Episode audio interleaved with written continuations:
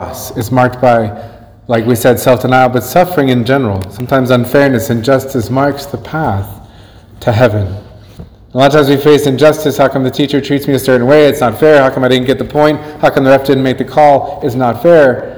And yeah, that's life, but at the same time, it has to strike us really profoundly when God Himself, who could have had everything His way, instead embraced the ultimate injustice, deicide, the murder of God, the ultimate crime. And it was utterly unfair, it was utterly unjust, and He embraced it. And in fact, He turned it around and made that the flag of our faith, the crucifix.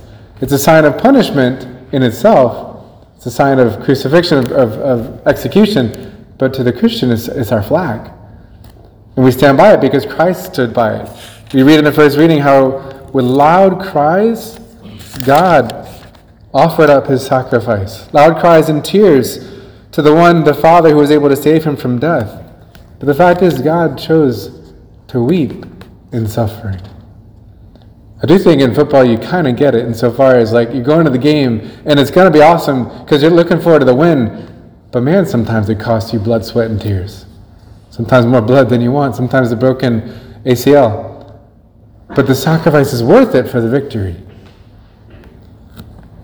What's interesting is that we are not under that struggle alone behind a God we can't relate to.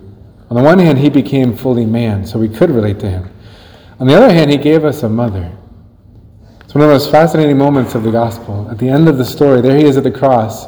Sometimes people speculate, well, surely Jesus had other brothers and sisters, but there at the cross, it seems like he's got nobody to give his mother to.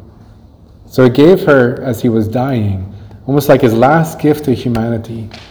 He gave her to John the Apostle, he gave her to the church, he gave her to you and to me. He said, Behold your mother. My mother will be your mother. And there she is, not celebrated as the queen of all happiness and joy, but she's the queen of sorrows sometimes. And she's there with us when we sorrow. She's there with us when we are going through the unfairness.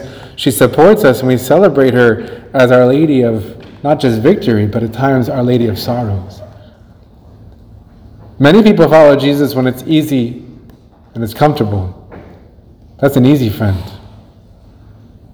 But there are very few who learn to follow our Lord at all times, even when it's hard.